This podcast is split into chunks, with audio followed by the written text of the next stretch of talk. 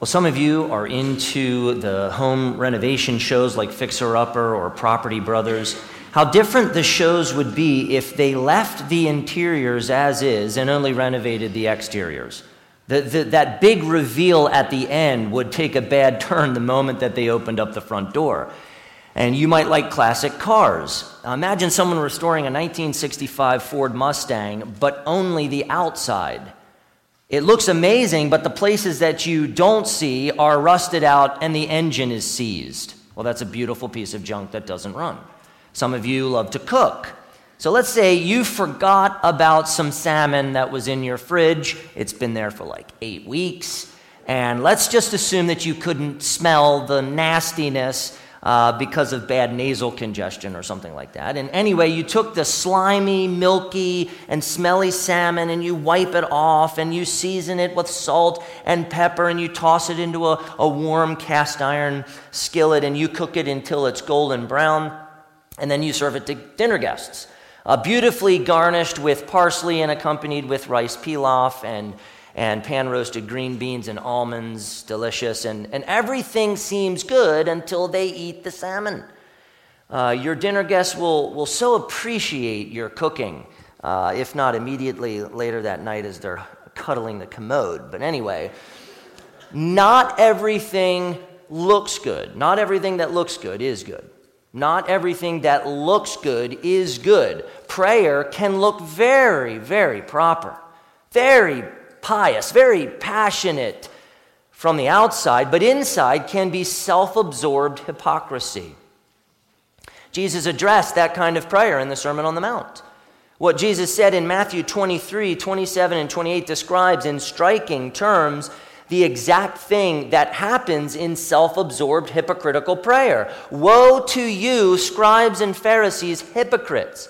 For you are like whitewashed tombs, which outwardly appear beautiful, but within are full of dead people's bones and all uncleanness. So you also outwardly appear righteous to others, but within you are full of hypocrisy and lawlessness. Saints, Jesus wants his disciples to pray spirit filled, sincere, and God honoring prayers which are consistent with who they really are beloved children of God.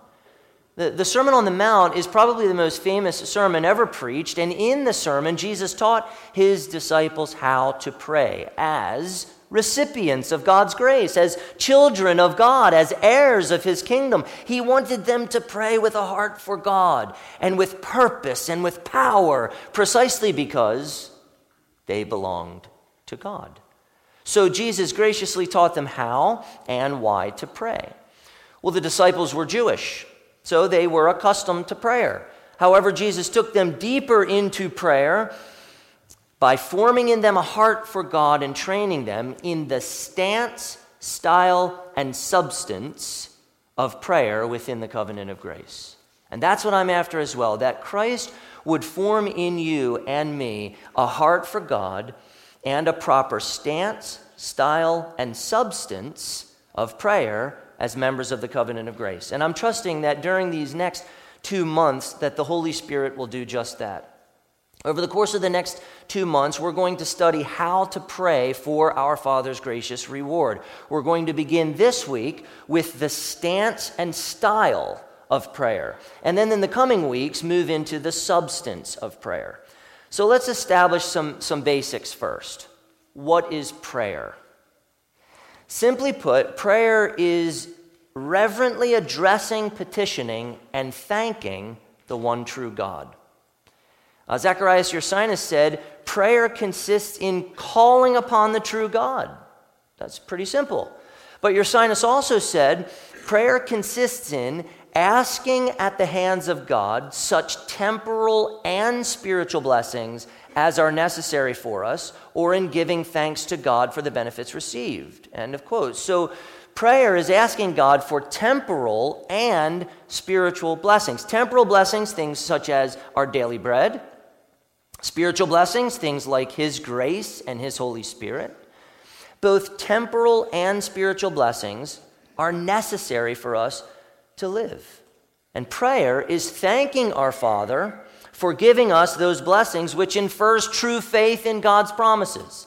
So that's pretty simple. Prayer is calling out to the one true God with petition and thanksgiving in true faith.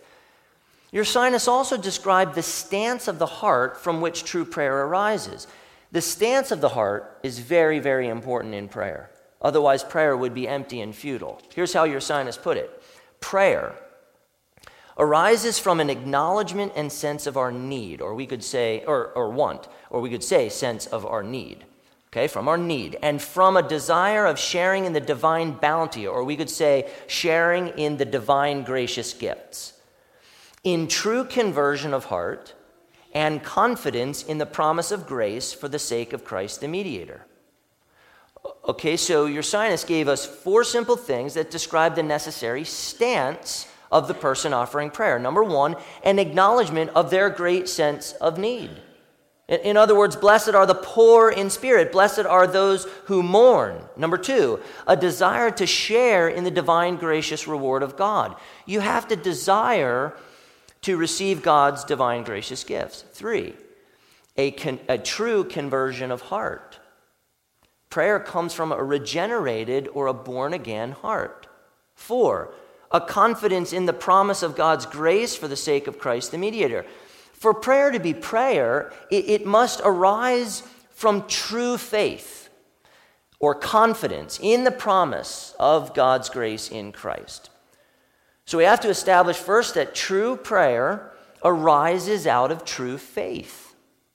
Uh, many people go through the external formalities of prayer, but they're not actually praying. Hindus, Buddhists, Muslims, cult members, all of a sudden spiritual soldiers in foxholes uh, and hypocrites, they pray in a certain way, in a certain sense. They utter words, but God doesn't receive their words because they don't pray them in true faith, in solidarity with Jesus Christ, God's Son.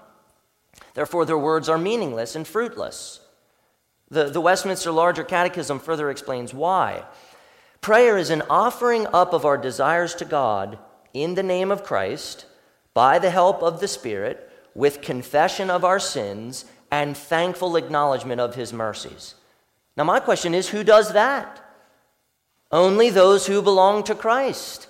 The Westminster Shorter Catechism adds the phrase, for things agreeable to His will. Who prays for God's will? Only those who belong to Christ. Unbelievers pray, My will be done, and believers pray, Thy will be done. And there's a big difference. God is not a genie uh, from, from a lamp responding to the selfish wishes of idolaters. He's God the Father Almighty who responds to the requests of his children because they are offered in solidarity with his beloved Son. So then, what is the goal of prayer? Simply put, to receive the Father's gracious reward. Jesus said in verse 6 And your Father who sees in secret will reward you. Our aim in prayer is private time with our God. Now, Heidelberg 116 asks a, a, a, real question that I think we've all at least felt before. Why is prayer necessary for Christians? Haven't you at least felt that sometimes? Why do I need to do this? Why do I need to pray? And Heidelberg 116 rightly answers, gives a very biblical answer, because prayer is the most important part of the thankfulness which God requires of us. Moreover, God will give His grace and the Holy Spirit only to those who constantly and with heartfelt longing ask Him for these gifts and thank Him for them. God requires our thankfulness, brothers and sisters. And the most important part of that thankfulness is prayer. We pray when we're truly thankful. But there's more. The only people who receive God's grace, the only people who receive God's Holy Spirit are the people who relentlessly ask their Father for His grace and His Holy Spirit. Ursinus said this We do not obtain the blessings which are necessary for us except we ask them at the hands of God, for he has promised them to none but such as ask. Prayer is therefore just as necessary for us as it is necessary for a beggar to ask alms. That's well said. Brothers and sisters, we pray not out of mere duty, but out of necessity, like a beggar seeking alms just to live. Do, do you long for God's grace? Do you long for God's Holy Spirit? Well, if so, you will ask your Father for these gifts and you will thank Him for graciously giving you these gifts. We pray because we need and long for the gracious reward of our Father. Do you understand the goal of prayer? I think Heidelberg 117 summarizes what I'm trying to say about prayer, and I think it really helps us uh, better understand verses 5 through 8. It asks this What belongs to a prayer? which pleases God and is heard by him. And I think that's what Jesus is after in verses 5 through 15. What belongs to a prayer which pleases God and is heard by him? One that we can be confident in. And the Heidelberg answers first, we must from the heart call upon the one true God only, who has revealed himself in his word for all that he has commanded us to pray. Second, we must thoroughly know our need and misery so that we may humble ourselves before God. Third, we must rest on this firm foundation that, although we do not deserve it, God will certainly hear our prayers for the sake of Christ our Lord, as he has promised us in his word. It would really pro- profit you to memorize Heidelberg 117. Excellent. But as we come to verses 5 through 8 and subsequently to the Lord's Prayer, I want you just to remember two little phrases from Heidelberg 117 from the heart, and God will certainly hear. From the heart, and God will certainly hear. Before unpacking the Lord's Prayer in, in the coming weeks, this morning I want to answer two questions. One, how does Jesus our Lord not want us to pray and why? And then, secondly, how does Jesus our Lord want us to pray and why? In verse 9, Jesus says, Pray then like this. And he, he gives them the substance of prayer in what we call the Lord's Prayer. But before he gave them substance, he established the stance and style of prayer. So today, we're going to look briefly at the stance and style of prayer, and then in the coming weeks, the substance of prayer. So let's ask the question number one how does Jesus our Lord not want us to pray, and why? Again, Jesus presupposes prayer for his beloved disciples. Verse 5, when you pray. He repeats that two more times in verses 6 and 7. God's children pray to their heavenly Father. Second, to put it bluntly, innovation in prayer is stupid. Innovation in prayer is stupid. Jesus said, when you pray, and then he elaborates on how not to pray and on how to pray. So there is a right way to pray, and there are many, many wrong ways to pray. Jesus taught us the stance, style, and substance of prayer so that we would then avoid the, the common pitfalls and pursue prayer which actually pre- pleases our Father, which He wants to receive from us. We don't determine how to approach God in prayer, God does. Jesus says in verse 5 And when you pray, you must not be like the hypocrites, for they love to stand and pray in the synagogues and at the street corners, that they may be seen by others. Truly, I say to you, they have received their reward. Folks, that's how not to pray. That's how not to pray. Now, the Greek word there is hypocrites, or hypocrite. I want you to think of the, the greatest actors. Uh, guys like Jack Nicholson, Meryl Streep, Marlon Brando, Katharine Hepburn, Tom Hanks, Ingrid Bergman, Paul Newman, Julie Andrews, lots of good actors. Their craft and greatness is in playing a part in being believable on the screen, in making their audience imagine just for a moment that they are actually the person that they're playing, their character. But see, acting is different than being. Julie Andrews didn't become Maria von Trapp, she acted the part. Hypocrites don't pray. They act the part in order to be applauded by the wrong audience. Prayer is not acting a part, it is communing with God because of who you are. You can't act prayer. So the hypocrites or pretenders Jesus references in verse 5 are not actually praying, but keeping up false religious appearances. They're playing the part. Hypocrites love to stand and pray in the synagogues and at street corners. Why? And Jesus tells us he uncovers their true motives in verse 5 that they may be seen by others. They weren't thinking of God, they were thinking of themselves. Prayer for hypocrites is a publicity stunt, something done to advance their reputation as, as an exemplary religious person. Look at me. Hypocrites act the religious part while failing to approach God as Father in childlike adoration and faith. Hypocrites go to church, do short term missions, and say, God bless you, and I'll be praying for you, but not out of love for God, and not out of love for their neighbor, but out of love for themselves. Hypocrites do religious things, sometimes a lot of religious things, to look good in front of others and to feel good about themselves, not to please God and receive his gracious reward.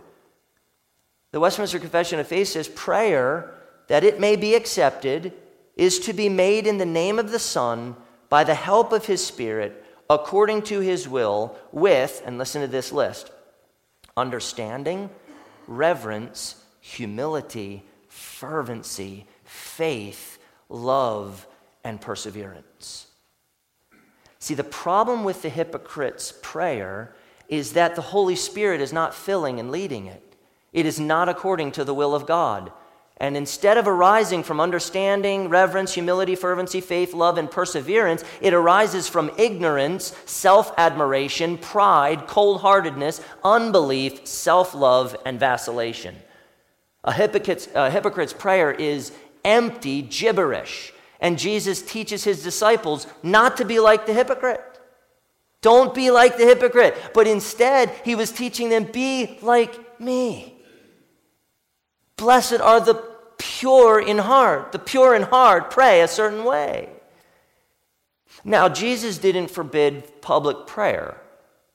Uh, Jesus prayed in public, the apostles prayed in public, public. God commands corporate prayer, which is public. Public prayer is not the problem showy prayer motivated by self exaltation and self righteousness is the problem. The stance of the heart before God is critical. Dr. Doriani said if a prayer is blind to God, God is blind to that prayer. Hypocritical prayer is worthless. Jesus said, Truly I say to you, they have received their reward. In other words, Hypocrites do not receive the gracious reward of God the Father. There is nothing good in hypocritical prayer, it is useless and unfulfilling. So, the stance of our heart in prayer must never be the approval and the admiration of other people. Now, jump to verse 7, where Jesus addressed the style of prayer which his disciples should absolutely never use. He said, and when you pray, do not heap up empty phrases as the Gentiles do, for they think that they will be heard for their many words. That's just simply bad style. Bad style. Understand what's behind that statement. Pagans or heathens from the nations worshiped idols, they worshiped false gods. Gentiles were strangers to true and biblical religion and prayer. They just didn't know. They wrongly assumed that, that their false gods would hear them if their prayers were wordy and, and lengthy and repetitious, like in a trance, just pouring it out to their many gods, just praying that they would be heard, hoping that they're heard. One source said, Pagans repeated the names of their gods or the same words over and over without thinking. Jesus is prohibiting mindless, mechanical repetition, not the earnest repetition that flows from the imploring heart. End of quote. Mindless, mechanical repetition. And that sounds like much modern worship music in many churches. Mindless, mechanical repetition. Earnest repetition, on the other hand, like the widow before the judge in Luke 18. That's entirely right. Let us plead before our Father.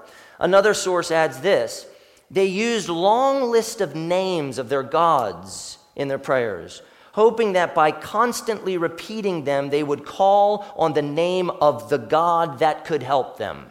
End of quote. That sounds like praying the rosary and calling upon Mary and other saints for help. Incessantly chanting a mantra in a sort of trance or ritualistic way is not honoring to God, nor is praying to anything other than God.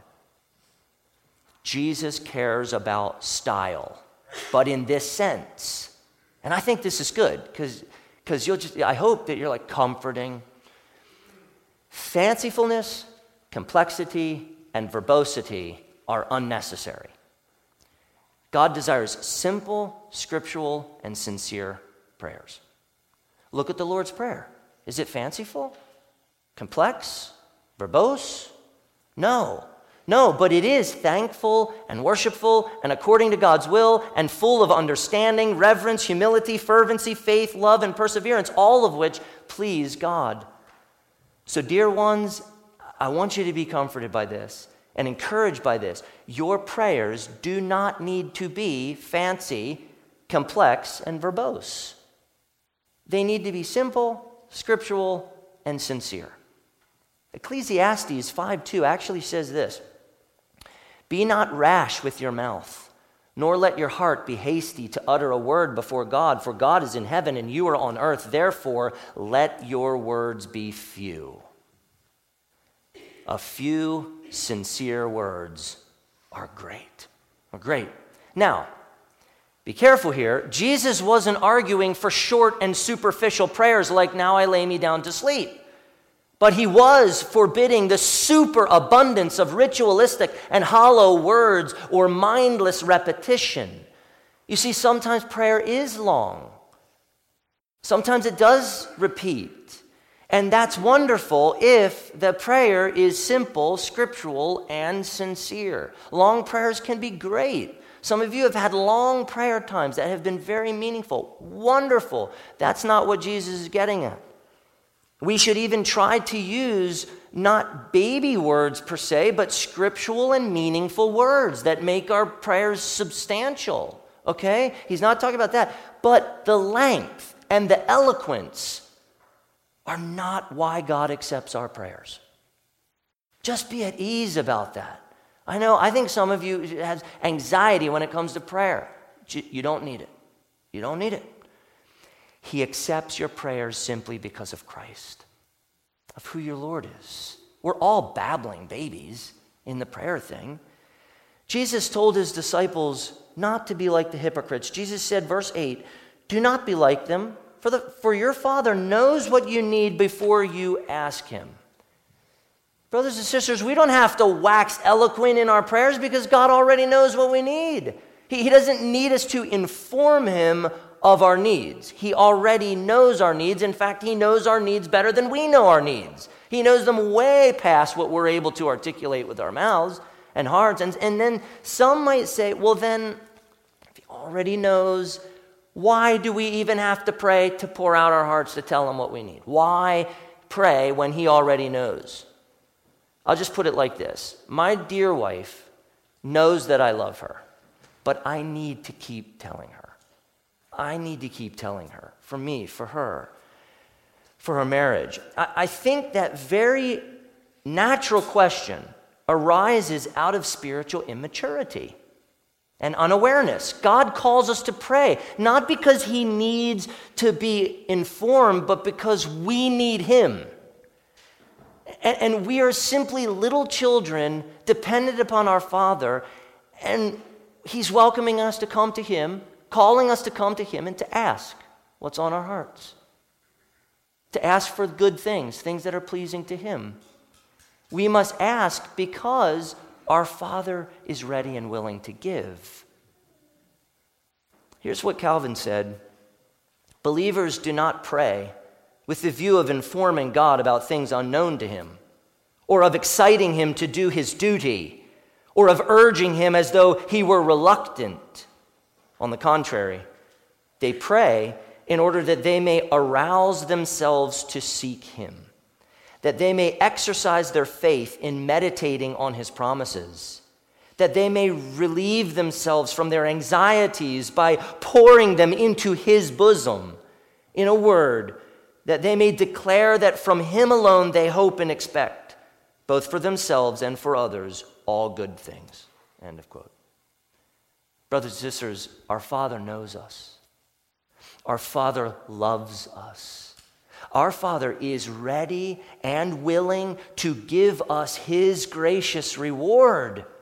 Prayer is an expression of our faith and trust where we beseech our Father to meet our deepest needs, believe our Father will meet our deepest needs, and bless our Father for meeting our deepest needs. What father among you, if his son asks for a fish, will instead of a fish give him a serpent? Or if he asks for an egg, will give him a scorpion? If you then, who are evil, know how to give good gifts to your children, how much more, let that ring, how much more, how much more, how much more will the Heavenly Father give the Holy Spirit to those who ask Him? Oh, He's ready to give to His children. So when your prayers come out and you just don't sound like a pastor, you just don't sound like a PhD in theology. Who cares?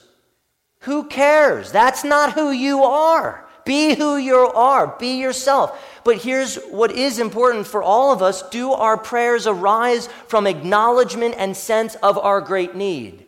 From a desire to receive our Father's gracious reward in true conversion of heart and bold confidence in the promise of God's grace for the sake of Christ our mediator?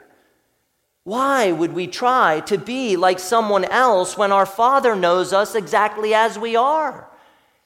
He wants you to come to Him. Don't sound like someone else, sound like you.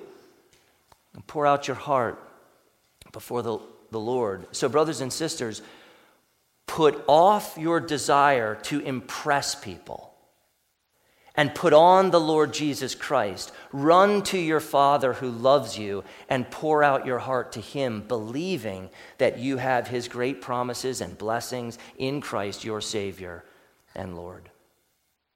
Okay, so we're still working out the stance and the style of God honoring prayer. Now, number two, how does Jesus our Lord want us to pray and why?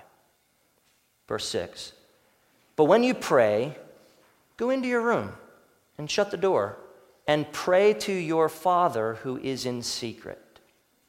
Jesus meant get away from the crowds, away from people, away from distractions, and devote yourself to God alone. Shut the door, get into a quiet place, and retreat into private prayer.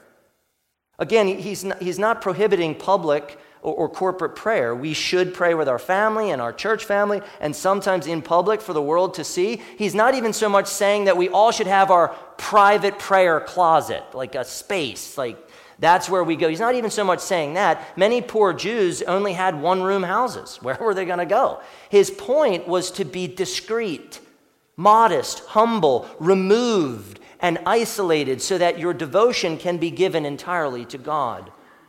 I really like how William Hendriksen put it. The main emphasis, however, is not even on the place of prayer, but on the attitude of mind and heart. Not the secrecy is the real underlying thought, but the sincerity. The reason for mentioning the secret place is that the sincere and humble worshiper, one who is not interested in making a public display for the sake of enhancing his prestige, will find the secluded nook or den to be most appropriate for his devotions, it is there that he can shut out the world and be alone with his God. That's it. That's it. It is there that he can shut out the world and be alone with his God. Jesus said, Pray to your Father who is in secret. The omnipresent God of all creation is everywhere at one time. And it is this Almighty God who draws near to you and me. Brothers and sisters, in those secret and private and isolated and removed times, He's there. He's with us. He's listening. We have an ear. He's in secret. He's not distant, he's close. How close, how intimate, how loving, how affectionate. How wonderful that we have an ear with God through Christ. Time just to, to commune with Him. God, He is transcendent and holy, and yet He draws ever so close to you, the weary traveler to bless you, to commune with you as his child in prayer. So our posture is, is to come in childlike faith, and his posture is to bless as the Father blesses. So ask him. And this is our stance. This is our stance. It's focused on our loving Father in the quiet corners of our solitude. And our style is simple childlike petitions. Leave the fancifulness at the door. Just be a child coming to your Father. Our Father is with us in the secret places, and we approach Him as a child to a Father, expecting good things, trusting good things, thanking for good things. Why pray?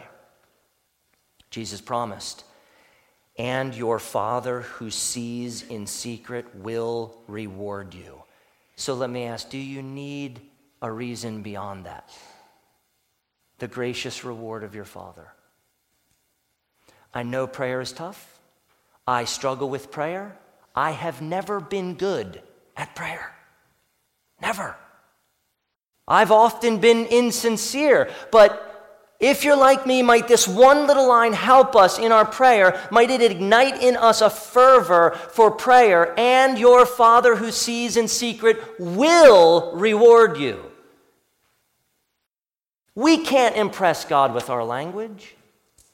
We are but mere toddlers approaching Him with confidence and expectation. Where are your eyes in prayer? Your thoughts? Your emotions? Leon Morris said our prayers should have a single eye on God, not with a side glance at people who could be impressed. Isn't that good? Who cares if people see you or me? Who cares? Who cares? God sees you. Who cares if people are impressed with your prayers? That was eloquent. They are so good with their words. Who cares? Who cares? God accepts and loves you because of Christ who intercedes for you. So be confident that your Father sees in secret and will reward you. He is enough. We don't need the applause of anyone else. And let us never forget the truth behind what Calvin said. When Christ says, Thy Father shall reward thee, he declares plainly that all the reward which is promised to us in any part of Scripture is not paid as a debt, but is a free gift. It is a free gift. We're not earning it. When I talk about prayer for our Father's gracious reward, I put the word gracious in there to remind us that the reward is grace. The, the free gift of God, unmerited, unearned, undeserved, yet received by grace alone through faith alone in Christ alone.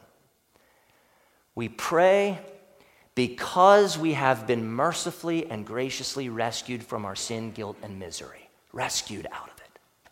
We pray because Christ has mercifully and graciously brought us into the presence and fellowship of God as Father to receive great blessings from Him.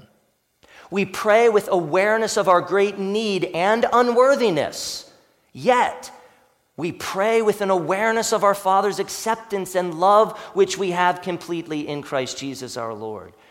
Therefore, we pray in true faith with a desire and expectation to receive from our Father His gracious reward. And we pray simple, scriptural, and sincere prayers with heartfelt gratitude for receiving our Father's gracious reward. That is our stance. That is our style. Now, before I end, I want to make sure that you understand something. Listen very carefully. The believing children of God are not unbelieving hypocrites. There's a difference. Two groups of people. The believing children of God are not unbelieving hypocrites, though they sometimes act and pray hypocritically. Did you get that? That's huge. Or you'll leave here just maybe thinking that you might not be saved or something. I don't know. But there are unbelieving hypocrites inside the visible church. The wheat and the tares, Jesus talks about this. They are part of the visible church, hypocrites. They don't truly believe. However, brothers and sisters, and I speak to you, spirit filled brothers and sisters, you are in Christ. You belong to Christ, body and soul, and the Spirit is alive and active in you. You're not a hypocrite, but you do sometimes act and pray hypocritically. Now, how about I just make some personal confessions? And maybe you'll identify with some of them and these will help you in some way. As God's beloved adopted son who loves his father, I have prayed hypocritically. I tried to impress others or gain the approval of others by my praying. Maybe they think that I'll be really smart and intelligent and I'll finally be validated that I'm not a moron. Still a moron. Uh, so I've tried to impress.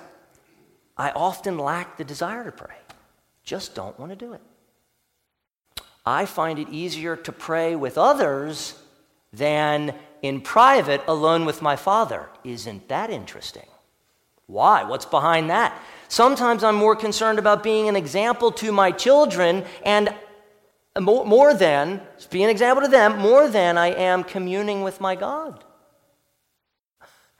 And that's dangerous because, yes, we should model prayer for our kids, but no, that should not be our primary motivation. I have often failed to approach God in prayer with proper reverence and awe, cognizant of His holiness and His righteousness and His magnificence and His beauty and His love and His peace and His welcoming nature. I just, I'm not always in tune with that. Sometimes my mind wanders in prayer. I lose focus. Sometimes I repeat myself over and over, same words. I'm boring myself. And, and there are times where I, I fall asleep because I'm not giving it much careful thought. It's like I'm not even trying. And, and sometimes wicked thoughts enter into my, my mind as I'm praying. Horrible things. Sometimes I ask my Father with extremely selfish motives, kind of like, My will be done. My will be done. Making it sound pie. My will be done instead of Thy will be done. And I guess a way to say this is my prayer is often weak immature, lacking in faith. I'm a believer, but it lacks faith. I need to be strengthened by, by my Father. Do you identify with any of that? Can you relate to any of that? And it goes deeper than that. L- let me add to that. I've often been discouraged and deflated by comparing myself to the stories that you hear of devout and pious men and women who spend hours in prayer on their knees every day. They called James the man with camel knees because he had calluses on his knees from praying so much. Martin Luther once said, quote, work, work from early until late. In fact, I have so much to do that I shall spend the first three hours in prayer, end of quote. Oh my. Oh my. In one sense, hearing that should encourage us that God's grace is extraordinary in sinful men and women. The communion that He brings for, for striving and toiling saints who are in the mess of it but in my weakness, in my faithlessness, stories like that often deflate me. I don't, that's not happening, you know? Now, dear ones, here is our hope. Our Father does not accept and love us on the basis of our prayers. He accepts and loves us on the basis of Christ who has redeemed us. The Father doesn't hear you because of the worthiness or quality or eloquence or prolixity of your prayers. He hears you because of the worthiness and mediation of Christ, your Savior and Lord. Christ lived his life on earth in ceaseless and unbroken communion and fellowship with his Father. He prayed short, he prayed long. Jesus is the sincere, loyal, devout, pious, religious, dedicated, and committed, spirit filled Son who prayed with perfection. Every time he opened his mouth, he is the exemplar. He is the great intercessor. He is our mediator. We are heard because of him. We are heard because of Him. Our prayers are effectual because of Him, because of Christ. The Father is pleased with us and our prayers because our Father is pleased with Christ who bought us for His own. So, in your weak and needy and pathetic prayers, look to Christ. Look to Christ. Just rest in Christ. Or as the Heidelberg 117 says, rest. Love that word. It's hard for me to rest. Rest on this firm foundation that, although we do not deserve it, God will certainly hear our prayer for the sake of Christ our Lord, as he has promised us in his word. Oh, that Christ would form in us a heart for God and a proper stance style, and substance of prayer as members of the covenant of grace. And let us together pray for our Father's gracious reward.